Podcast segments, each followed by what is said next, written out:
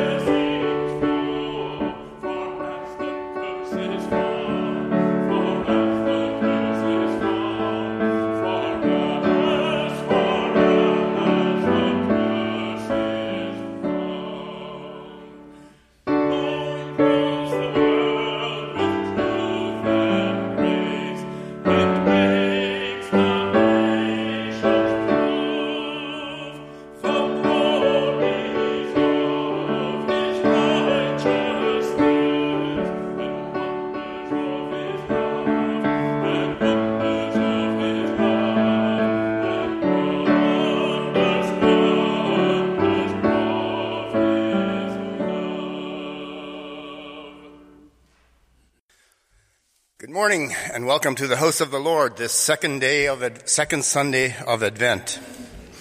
It is good to fellowship with one another and bring glory to God by singing together and hearing his word. We welcome all who are gathered here as well as those who will be listening to the broadcast later in the week. I pray that we would be blessed, that we would experience God this morning, and that it would spur us on to bear fruit in our life's spiritual journey. Again, this being the second Sunday of Advent, I was led to an opening scripture found in Isaiah chapter 9, verses 2 to 7, and it reads as follows. The people who walked in darkness have seen a great light. Those who dwelt in the land of the shadow of death, upon them a light has shined. You have multiplied the nation and increased its joy. They rejoice before you according to the joy of harvest, as men when they divide the spoil. For you have broken the yoke of his burden and the staff of his shoulder, thy rod, the rod of his oppressor, as in the day of Midian. For every warrior's sandal from the noisy battle and garments rolled in blood will be used for burning and fire for fuel. For unto us a child is born, unto us a child is given, and the government will be upon his shoulder, and his name will be called Wonderful, Counselor, Mighty God, Everlasting Father, Prince of Peace. Of the increase of his government and peace, there will be no end. Upon the throne of David and over his kingdom, to order it and establish it with judgment and justice from that time forward, even forever. The zeal of the Lord of hosts will perform this. The word of Jesus' birth was prophesied and written some 800 years before Christ was born. It holds true today, some 2,000 years later, after Christ's death and because of his resurrection, he will intercede for us eternally, the everlasting Father. We are of those people who once walked in darkness, but saw the great light. Now it's up to us to tell those people who dwell in the shadow of darkness and death about his great redemptive, about this great redemptive light, this joy, Jesus the Christ. Uh, shall we pray? an Invocation. Lord, we come before your presence this morning, rejoicing and praising you, that we no longer walk in darkness, But indeed, we have seen that great light, and you have broken the yoke of darkness. We thank you above measure for what you have done for us, redeeming us by your blood and interceding for us this very hour and eternally. Lord, would you guide our thoughts this morning as we sing, sing your praises, and as we listen to and hear your word. May it stir our hearts so that we would walk in obedience to you and your will, both individually and corporately as a church. We ask it in Jesus' name. Amen. Would you turn with me in your hymn books to number 343, O Jesus, I have promised. 343.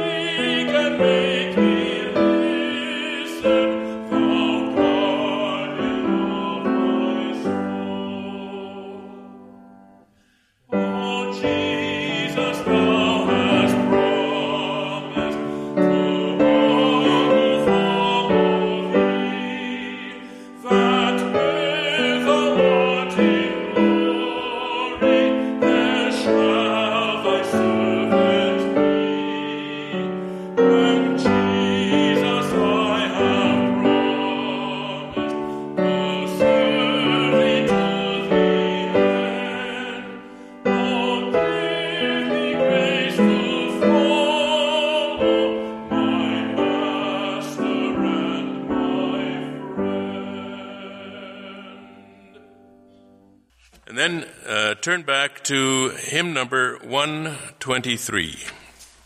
The words of that last song, I think, will um, you'll connect those with my sermon, and this one you'll connect with Christmas. Christians awake.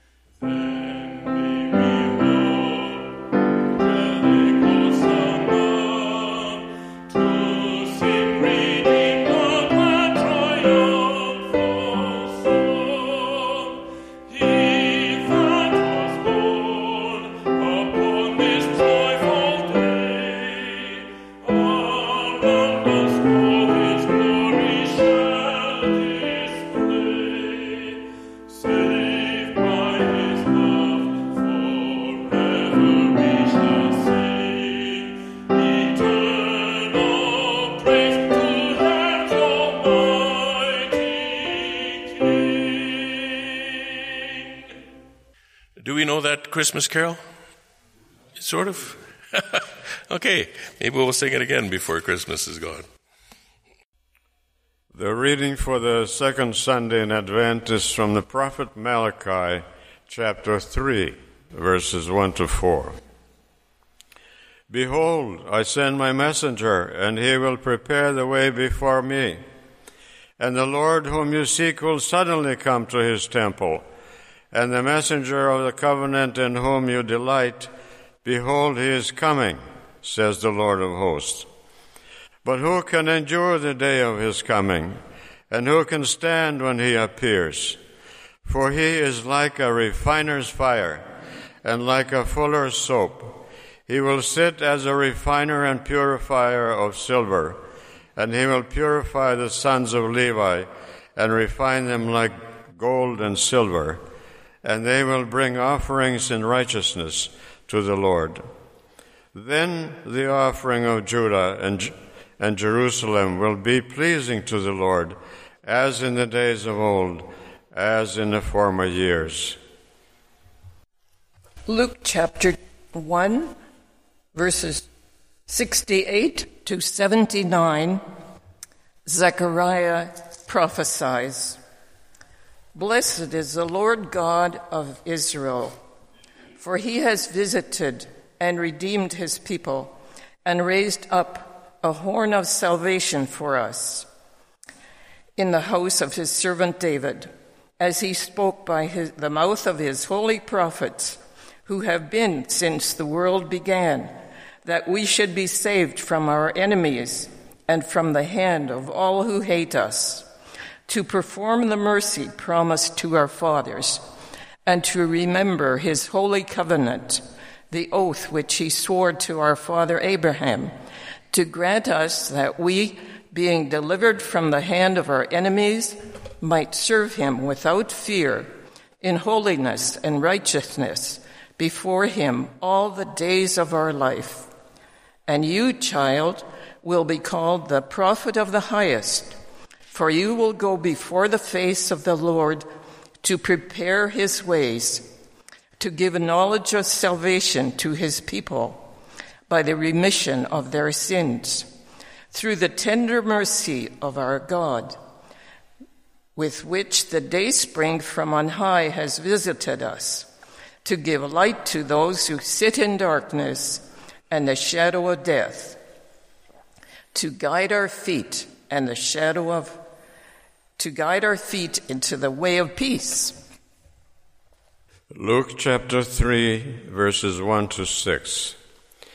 In the fifteenth year of the reign of Tiberius Caesar, Pontius Pilate being governor of Judea, and Herod being tetrarch of Galilee, and his brother Philip tetrarch of the region of Iturea and Trachonitis, and Lysanias tetrarch of Abilene, during the high priesthood of Annas and Caiaphas, the word of God came to John, the son of Zechariah, in the wilderness. And he went into all the regions around the Jordan, proclaiming the baptism of repentance for the forgiveness of sins.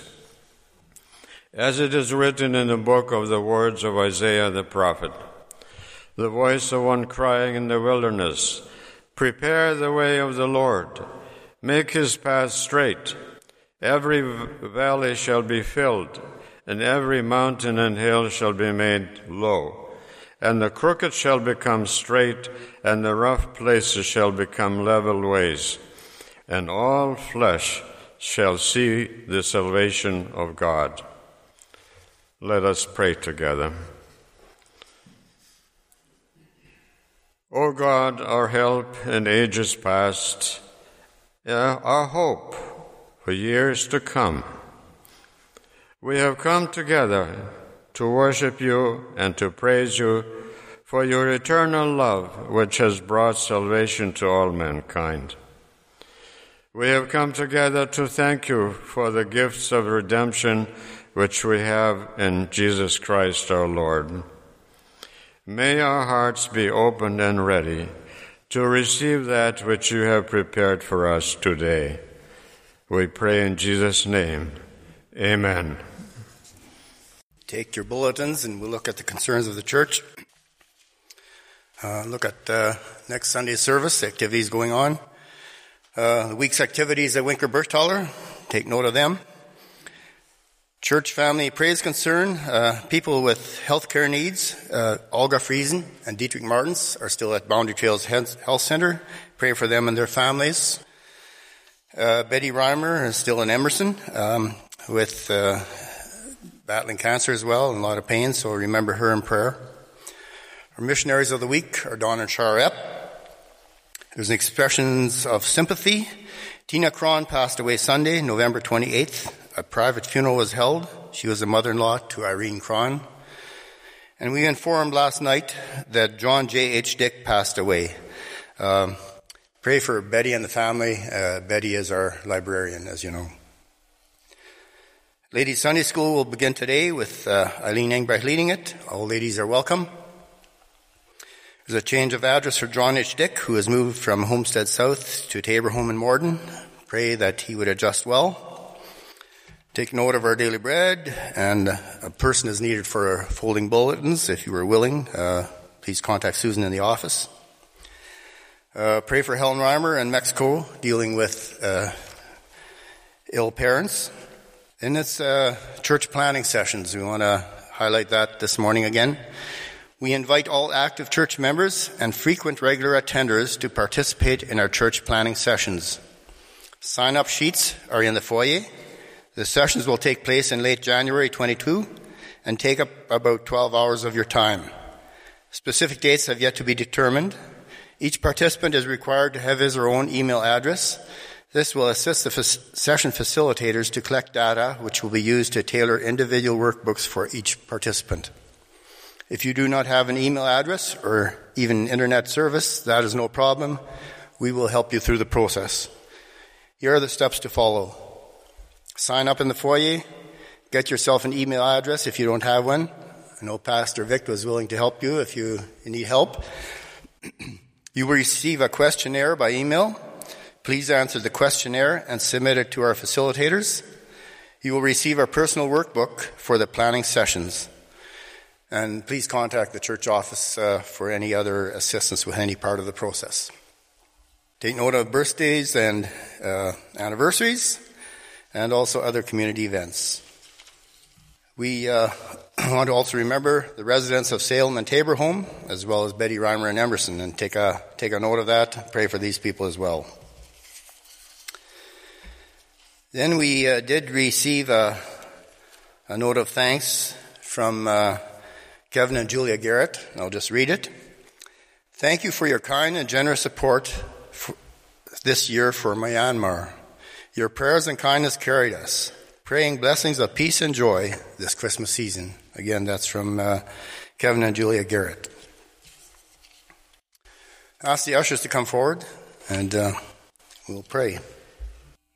Shall we bow our heads to pray? Lord, we approach your throne of grace with thanksgiving and praise. We thank you that you paved the way for turning darkness into light, breaking the yoke and burden of sin. You have told us to cast our cares upon you, so we place our burdens and cares upon you, knowing you care for us. Where we have erred, sinned, or had ill intentions, help us to search our hearts and forgive our sin, both individually and corporately as a body. Help us overcome temptation and deliver us from evil. We pray for every member of this congregation that we would be obedient to your call on our lives and fulfill the purpose for which you created us and designed us to serve. God, we trust in your perfect, trustworthy character, for your mysterious works are beyond our comprehension. Lord, we pray for lost souls, that those who walk in darkness would see this great light, Jesus and that you would shine and radiate this great light on those lost souls. Lord, help us to see where you are at work, that we would join you and that revival would come. We pray for our missionaries and their families. Guide them, protect them, and place them in the midst of revival. Give them boldness, courage, and perseverance to minister to the unbelieving, and give spiritual wisdom to Don and Char Epp for the ministry to which you have called them. Lord, we pray for Olga Friesen and Diedrich Martins at Boundary Trails Health Center. We pray that your healing hand would touch and restore Olga and Diedrich. We pray for your healing for others that are sick and convalescing at home, and that you would help Betty Reimer endure her pain. Also be with Helen Reimer in Mexico as she cares for needy parents. Lord, we also thank you for the many people that have experienced your healing. We, Lord, we also lift up Tina Cron and the John Dick families as they experience the valley of death. Lord, minister to these families and be the God of comfort, compassion, strength, and peace. Guide them through this mourning process. We pray your blessing on Dennis Dirksen and his family as he will be commissioned as a deacon next Sunday. Prepare him for the task to which you have signed him. Lord, we pray for Eileen Engbrecht and the ladies as they begin ladies Sunday school that they will learn, grow, and mature in their faith. Lord, we lift up the residents at Salem and Tabor Home, and particularly those affiliated with our congregation. Draw them closer to you and sustain them spiritually. We also pray that John Dick would adjust to his new quarters at Tabor Home. God, we also rejoice with those who are celebrating birthdays and anniversary milestones. We pray for our governments, our justice system, and those in authority over us. First, we pray for their salvation and that they would govern and rule in a way that would bring blessing on our nation. Dear God, we place our upcoming church planning sessions into your mighty hand. Would you give us vision and direction for the future of this church and help us to be open to embrace where you are guiding and directing us. Lord, we pray for our pastors and their families. Protect them, direct their paths, and help them carry out your vision for us as a body of believers. We thank you for the gifts, tithes, and offerings that continue to flow from your hand. Bless those that give and continue to multiply the gifts. We thank you for all the participants in the morning's worship service and their willingness to serve. Bless each one for their service. Anoint your servant, Pastor Victor, to share the truth of your word. And we pray that our spiritual eyes would be open to these truths. For we ask it in the name of Jesus Christ. Amen. It is so good to see so many familiar faces. I grew up in this church, and uh, every time I come here, I look at the globe lights, and I know that this is the second set. And I wish, wish I could have uh, got one of those original ones, put them in my entrance or something like that. And I remember being a, a pain and a disturbance up in the balcony by Mr. Braun there. Remember, Dad uh, and Mom gave me a, I will sing, I promise you, a number of uh, scoldings and admonitions and stuff like that, and that's why I've turned into this fine young man you see here today, relatively speaking. Um, this song I will sing is called Will You See Christmas? And uh, I'm just thinking about the back to the time that I last sung on this stage, and it was at Dad's funeral. And uh, I miss him. This song wouldn't, I don't know, be complete if he hadn't had said, uh, in two weeks we have Christmas at our house. You need to finish your song and you'll be performing it. Okay. All right. So I did, and I'm I'm glad I did. You can all listen, uh, but this is really for my mom and my dad.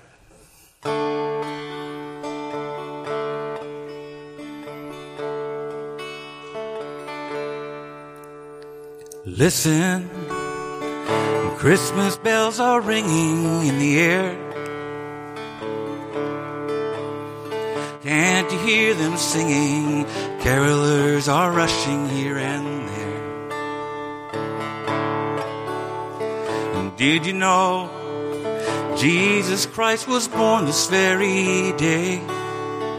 Many years ago in Bethlehem.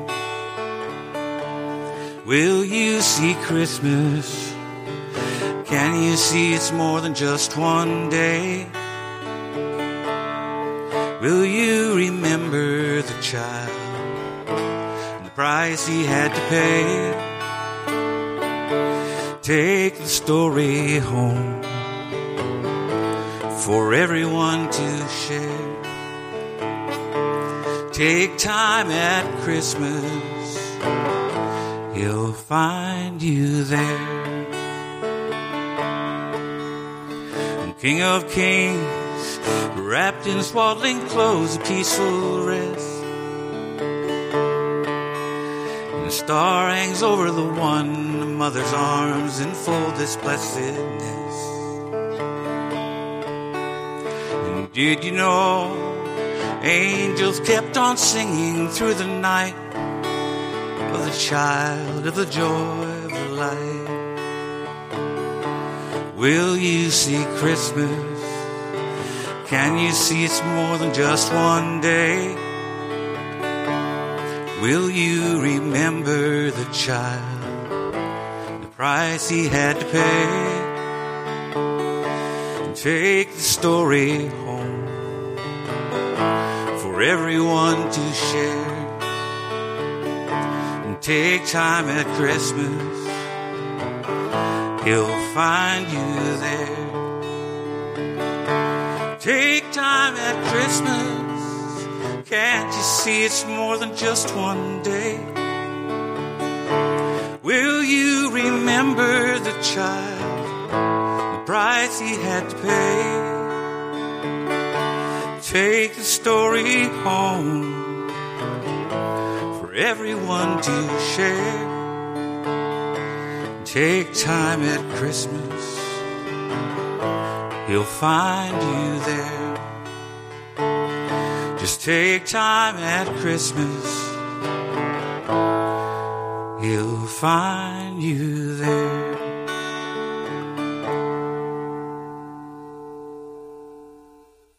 Thank you. The scripture reading today is from 1 Peter 4, verses 4 to, uh, uh, verses 1, uh, pardon me, 1 to 11.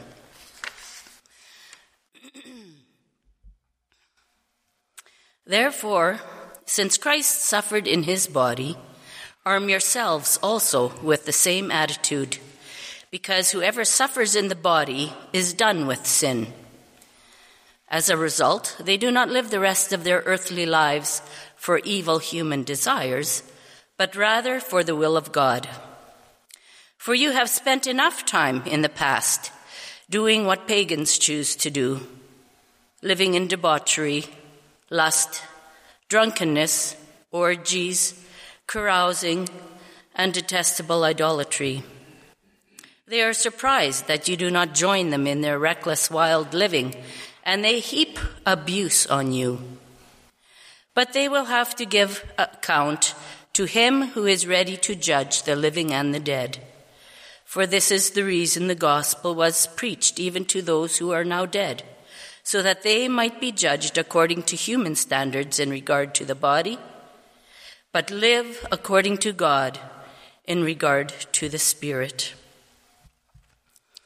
The end of all things is near. Therefore, be alert and of sober mind so that you may pray.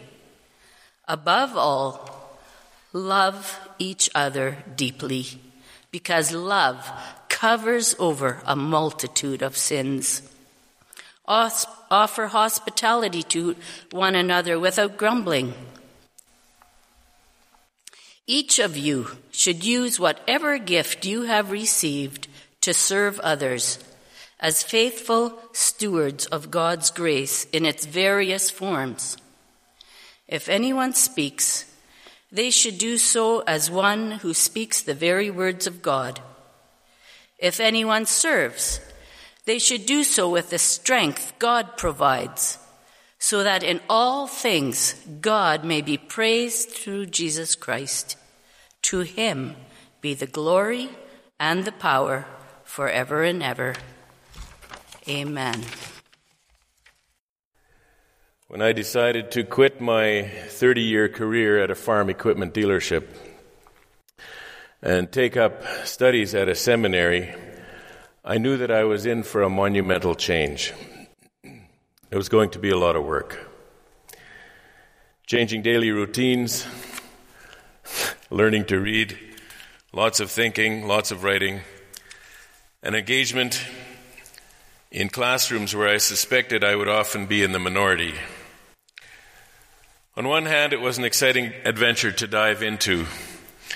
And on the other hand, it meant a lot of mental preparation for work ahead, engagement in an environment that was mostly new to me, and a commitment to see it through. You see, in my youth, studying was not something I preferred to do. I had many other preferences. In my first year of Bible college, I failed most of my subjects. I did well in voice and conducting but the rest was pretty much a loss. Not because I couldn't do it, I just didn't want to. I wasn't interested. I played pool instead. So when I was 55, I quit my job and I headed for school. Seminary, no less. And after 15 years as a lay minister, I was sufficiently interested to take on the challenge of a total change in vocation. And I was excited about it because I thought God had prepared me for more hands on work in the church. It also seemed a daunting task, but I was mentally prepared and I was committed to the work. Are we mentally prepared for the work that God has laid out for us? And are we prepared to suffer as we do it, and are we prepared to do it graciously? That's what we're going to look at today.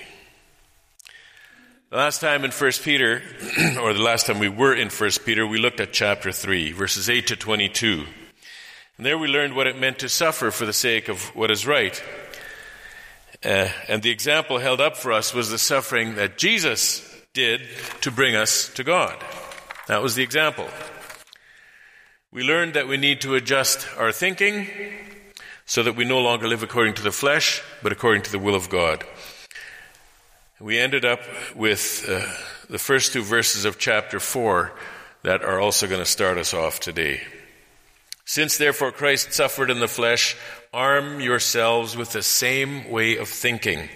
For whoever has suffered in the flesh has ceased from sin, so as to live for the rest of the time in the flesh no longer for human passions, but for the will of God.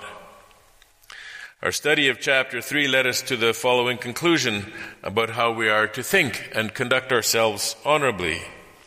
We must have unity of mind, a common commitment to Christ and His church, characterized by sympathy, brotherly love, a tender heart, and a humble mind. Secondly, we must exhibit changed thinking from worldly thinking to godly thinking. Not retaliation, but blessing. Not doing evil, but doing good and pursuing peace. Not fearing our persecutors, but honoring Christ by being prepared to give a reason for the hope that is in us. That's our changed thinking. And then the third one was we can suffer because Christ has suffered. The one who has sinned not for all those who did to bring us to God. Because Jesus suffered for us, we can suffer for him. I'm often reminded of a line of one of my former pastors uh, who said about the Christian life, he said, We don't have to live, we can die. what a great statement. We can die. And it's not the end of us, right?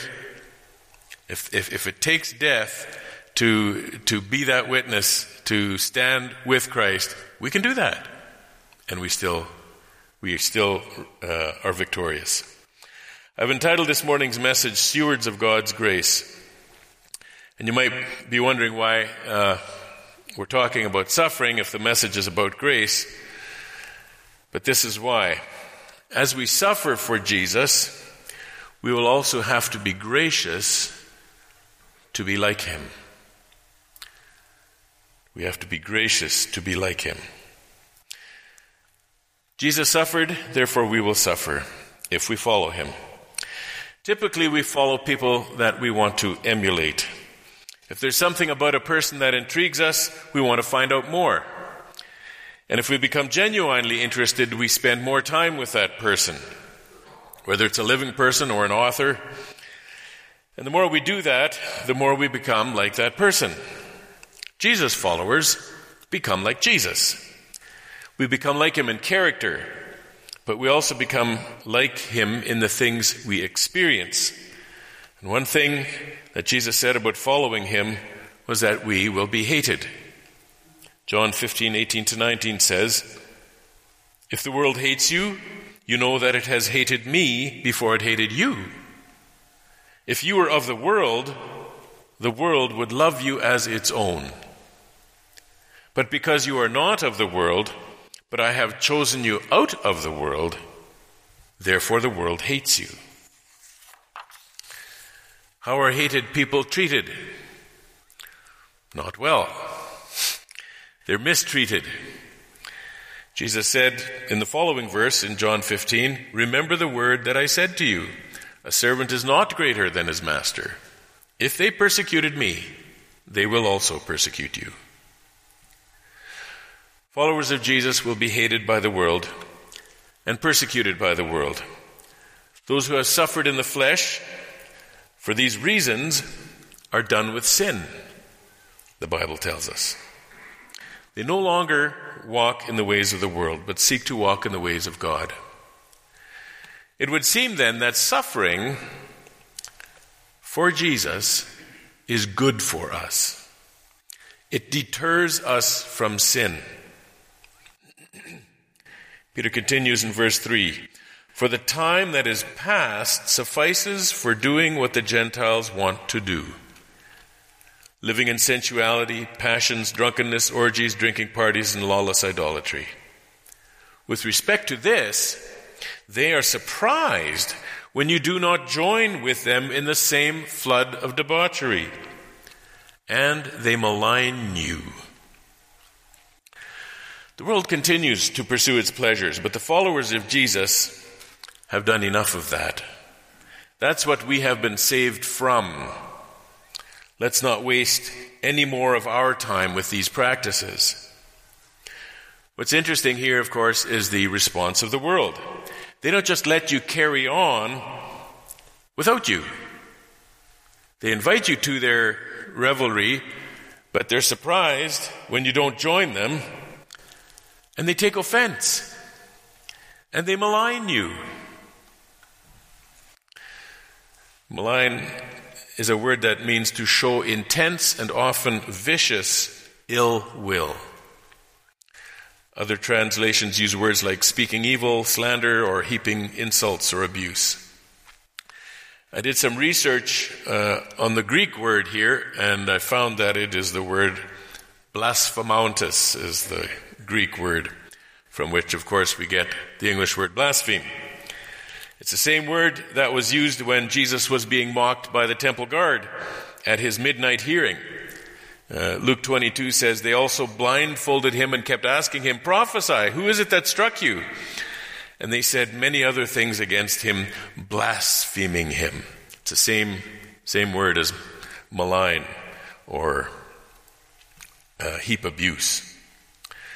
And it's the same word that uh, was used when Paul was speaking to the crowds in Antioch. And a great crowd had gathered to hear him. And Acts 13:45 says, "But when the Jews saw the crowds, they were filled with jealousy and began to contradict what was spoken by Paul, reviling him." Same word, reviling. So this maligning or reviling or blaspheming is no little matter. It comes from people who are livid with anger. If you've never experienced such a thing, I don't wish it upon you. But as followers of Jesus, we should not be surprised when it happens. But just to encourage our spirits here for a moment, remember what Jesus said in the Sermon on the Mount. Blessed are you when others revile you and persecute you and utter all kinds of evil against you falsely on my account. Rejoice, be glad, for you, for your reward is great in heaven. For so they persecuted the prophets who were before you. If that happens to you, you're in good company. Rejoice. When the day comes where we will encounter hatred, persecution, and reviling, remember that the Lord knew about it beforehand. He will never abandon those who stand with him. I will never leave you or forsake you, says Hebrews 13:6. Another encouragement to remember is that those who abuse believers will be judged. They will not escape the judgment that awaits them. They will reap the harvest of their ways, knowing that justice will prevail and that no injustice will go unpunished. That is hope and strength to those who suffer for Christ. But they will give an account to him who is ready to judge the living and the dead, says verse 5. The next verse is a bit of a challenge, perhaps for the same reason that 1 Peter 3:19 is challenging. That's the verse that speaks of Jesus' proclamation to the spirits in prison. Not quite sure at first reading what it refers to. But if we look carefully at this verse, I think we'll find our, we find our answer. Verse 6 says, For this is why the gospel was preached even to those who are dead, that though judged in the flesh the way people are, they might live in the spirit the way God does. Which dead are these? We know from Hebrews that after death comes the judgment. The believer believes before death, which is why he is saved. Those who die in their sins are not saved.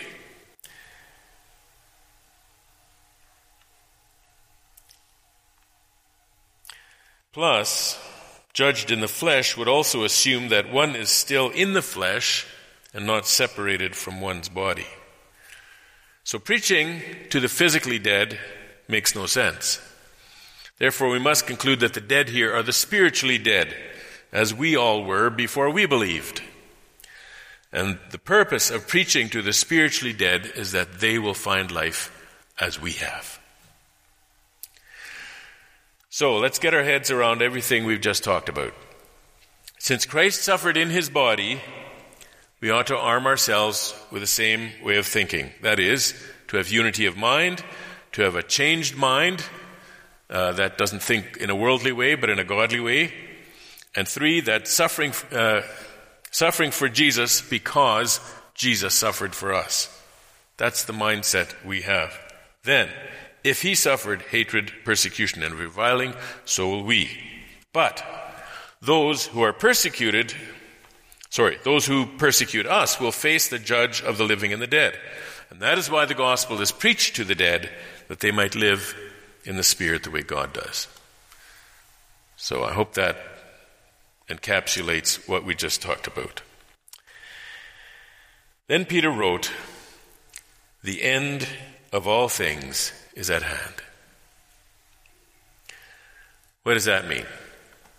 I'm sure if we passed a clipboard around the room, we would all find uh, we'd have several things to say about what that might mean. Here's one With the coming of Jesus in the flesh to fulfill the law and usher in grace, God has already begun the work of reclaiming his creation. First, by declaring to the world, sorry, declaring truth to the world. Second, by judging sin and death. And third, by offering life to the dead. When Jesus came to earth as a man, the end of things had begun, and Jesus was the beginning of the end. The end of all things is at hand. Another encouraging thing for believers is that the Bible speaks of this often. This assures us that as the world spirals into chaos, we can be confident because we've been warned that it will happen. And, that, and we've been warned about the end and about the symptoms of the end. There's no need for us to be anxious, wondering what in the world is going on. In Luke 21, Jesus said this And there will be signs in sun, moon, and stars, and on the earth, distress of nations in perplexity because of the roaring of the sea and of the waves. People fainting with fear and with foreboding of what is coming on the world. For the powers of the heavens will be shaken, and then they will see the Son of Man coming in a cloud with power and great glory. Now, when these things begin to take place, straighten up, raise your heads because your redemption is drawing near. How's that for encouragement? And he told them a parable. Look at the fig tree and all the trees. As soon as the, they come out in leaf, you see for yourselves and know that summer is already near. So also, when you see these things taking place, you know that the kingdom of God is near. That's encouragement. In Revelation 22, Jesus said to John, Behold, I am coming soon. Blessed is the one who keeps the words of the prophecy of this book. So the end of all things is at hand. What then? What does it mean for us? Is there something to prepare, something to do? Indeed, there is. So here's the instruction for today. As we suffer, do this. Verse 4 Be self controlled and sober minded for the sake of your prayers. Self control is a much needed virtue, one that helps us do what is right and avoid what is evil, and sets our life on a reliable course. Self control is needed in our actions so that we don't end up doing stupid things. We train ourselves not to act on impulse because impulse is like an animal instinct.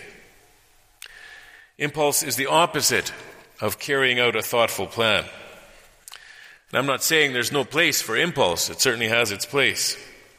But most of the time, if we don't plan our actions, we run the risk of acting like fools, like walking past the place that holds the most temptation for us. Why would you risk doing that?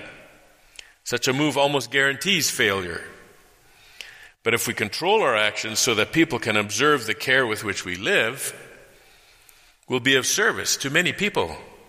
Self control is needed in our actions. Self control is also needed in our words. How often have you wanted to say something to someone just to teach them a thing or two? and then later you thought, well, maybe that wasn't the right thing to say. We need to be careful about our words before we say them because once they're out, you cannot unsay them. Careless words can cause great pain and undo much relationship building. But if we plan to say good, helpful, and wise words, we will be a blessing to many and encourage many. Self control is needed in our words. Self control is also needed in our thoughts. All of us experience thoughts in our minds that we know we should not think. Make a practice of dismissing those thoughts immediately.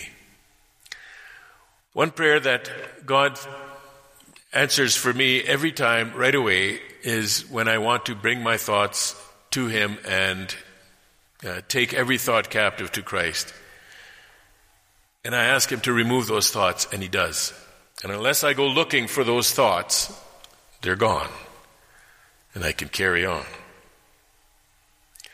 Remember, all sin begins in the mind. If you don't think it, you won't say it or do it. Paul wrote, Whatever is true, whatever is honorable, whatever is just, whatever is pure, whatever is lovely, whatever is commendable, if there's any excellence, if there's anything worthy of praise, think about these things. Self control is needed in our thoughts. And along with self control is being sober minded or clear minded. This would mean avoid, avoiding things that cloud the mind. Drugs and alcohol are an obvious and tangible example, but just as dangerous, maybe even more so, is being deceived by uh, people who twist and misinterpret Scripture.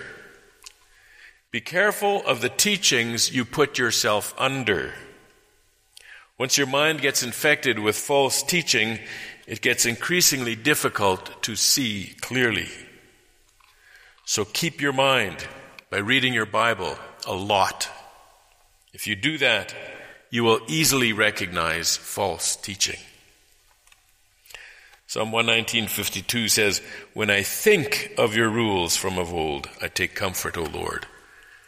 A few verses later it says, When I think on my ways, I turn my feet to your testimonies.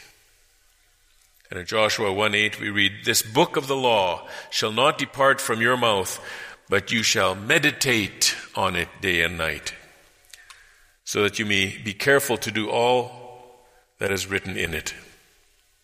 For when you make your for when sorry, for then you will make your way prosperous, and then you will have good success. It's critical for us to have our minds thinking right thoughts. And if you have them thinking the Word of God, you are on a good path. Soaking our minds with Scripture is the antidote to deception and unfruitful thinking. Notice then the reason that Peter gave for being self controlled and sober minded. He said, For the sake of your prayers. Do we want our prayers to be hindered? Don't we want to be heard? Don't we want answers? Self control and a clear mind prevents us from becoming ineffective in our prayers.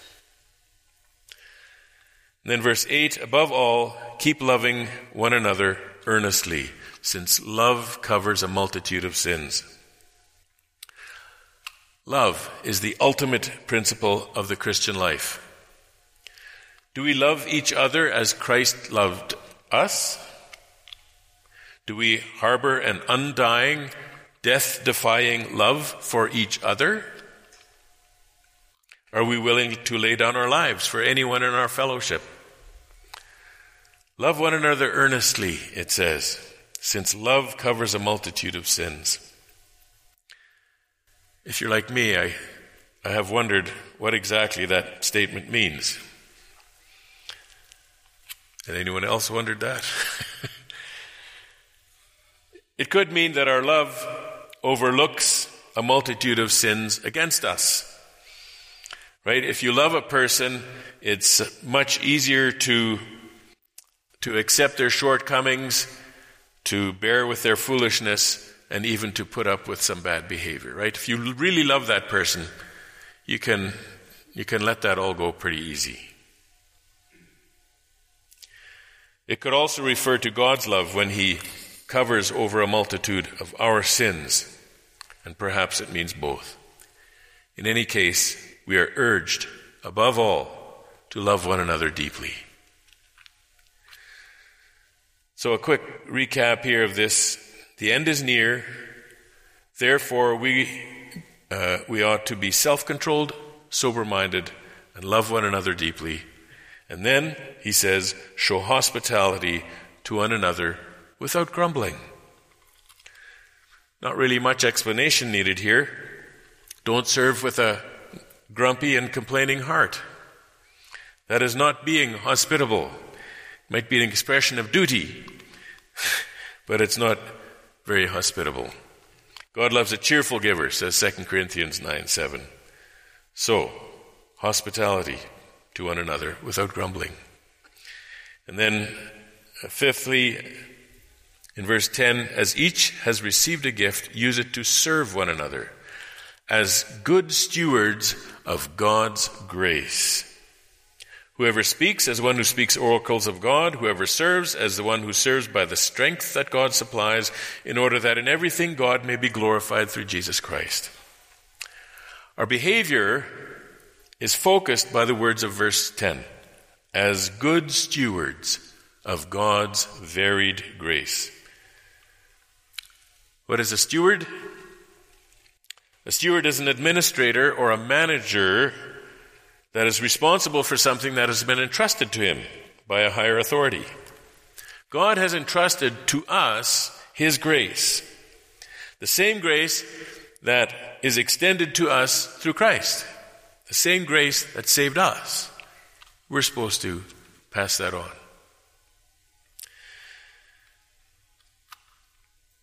Notice that it is a varied grace or a multifaceted grace. That means it applies to many people in many different situations. Also, notice that the gifts God has given are the means by which we are to steward His grace. Our gifts are not for us, they're for others, for the body of Christ and for the saving of souls. So are we stewards of God's multifaceted grace, demonstrated through self control, a sober mind, a deep love, and cheerful hospitality, and the use of our gifts in speech and service. So, how do we bring the suffering we talked about earlier, bring that together with the stewardship of God's grace? I think we do it like this. As we suffer for the name of Jesus, we are to steward God's multifaceted grace to the world for His glory.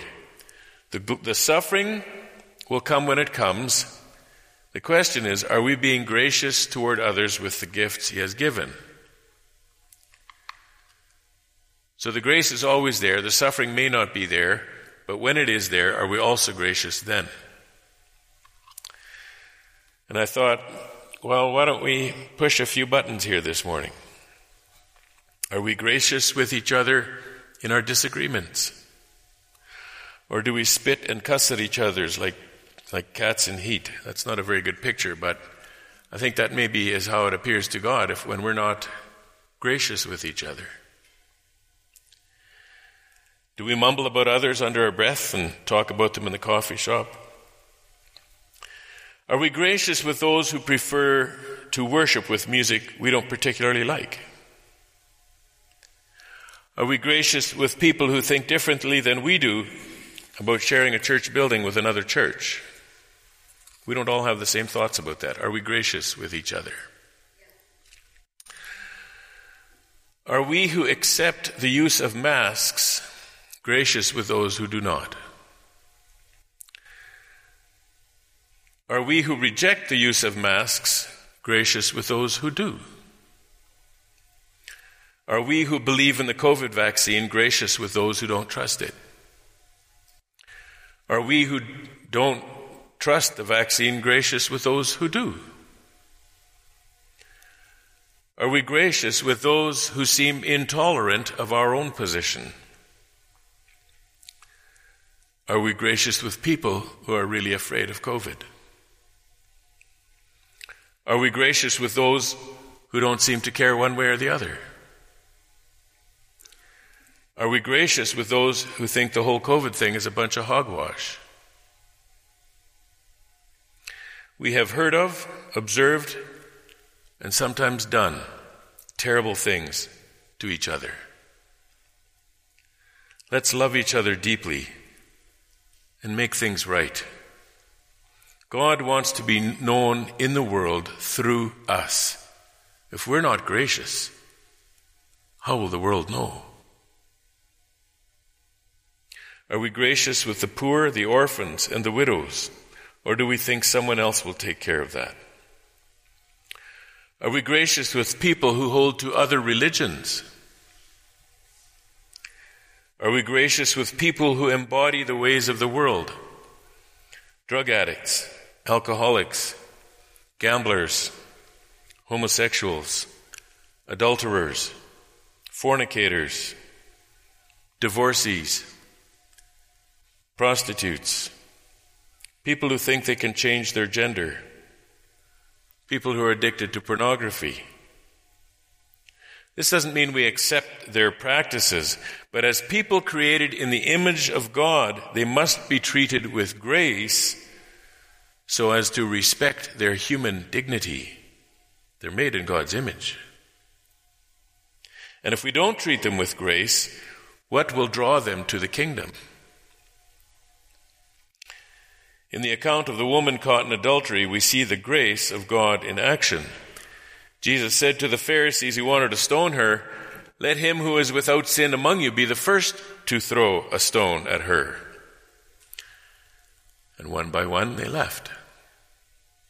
And then Jesus asked the woman, Where are they? Has no one condemned you? She said, No one, Lord.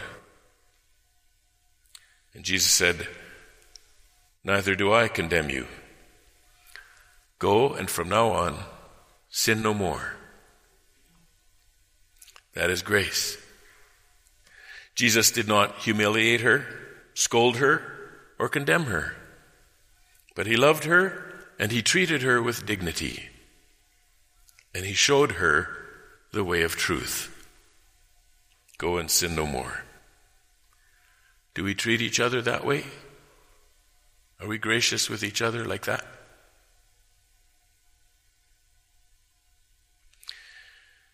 So let's take grace to the next level. We talked about suffering in the beginning. Will we be gracious with those who malign us, who are vicious toward us, with those who hate us, who persecute us verbally and physically because we stand with Jesus? Will we be gracious with our persecutors while we suffer for Jesus' sake? Do you remember what Jesus said as he was being nailed to the tree? Forgive them, Father, for they know not what they do.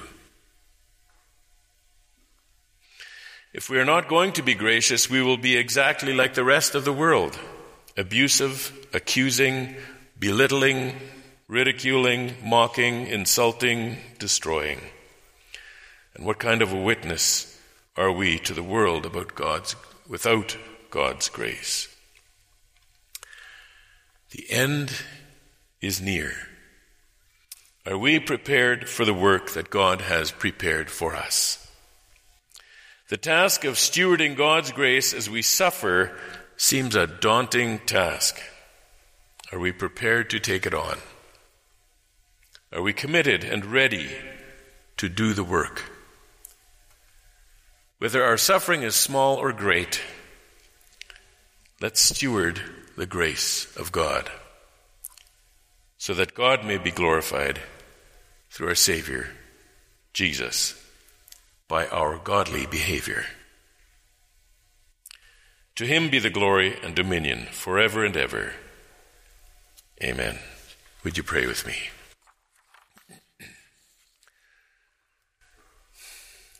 Father in heaven, you ask hard things. It is hard for us even to be gracious with each other. Never mind being gracious, gracious with enemies we don't even know. And so, Father, prepare us. And may we be willing to prepare ourselves and to commit ourselves to the work that you have for us in suffering by standing with Jesus and doing it graciously. And then also as we fellowship in this body, to love each other deeply. Thank you for your word. Give us strength. We need it. In Jesus' name, amen. Take your hymn books and let's turn to number 348. Thank you, Diane. This is one of my favorites, and I think it really puts our, our commitment to the test when we think about having to do the things we just heard about.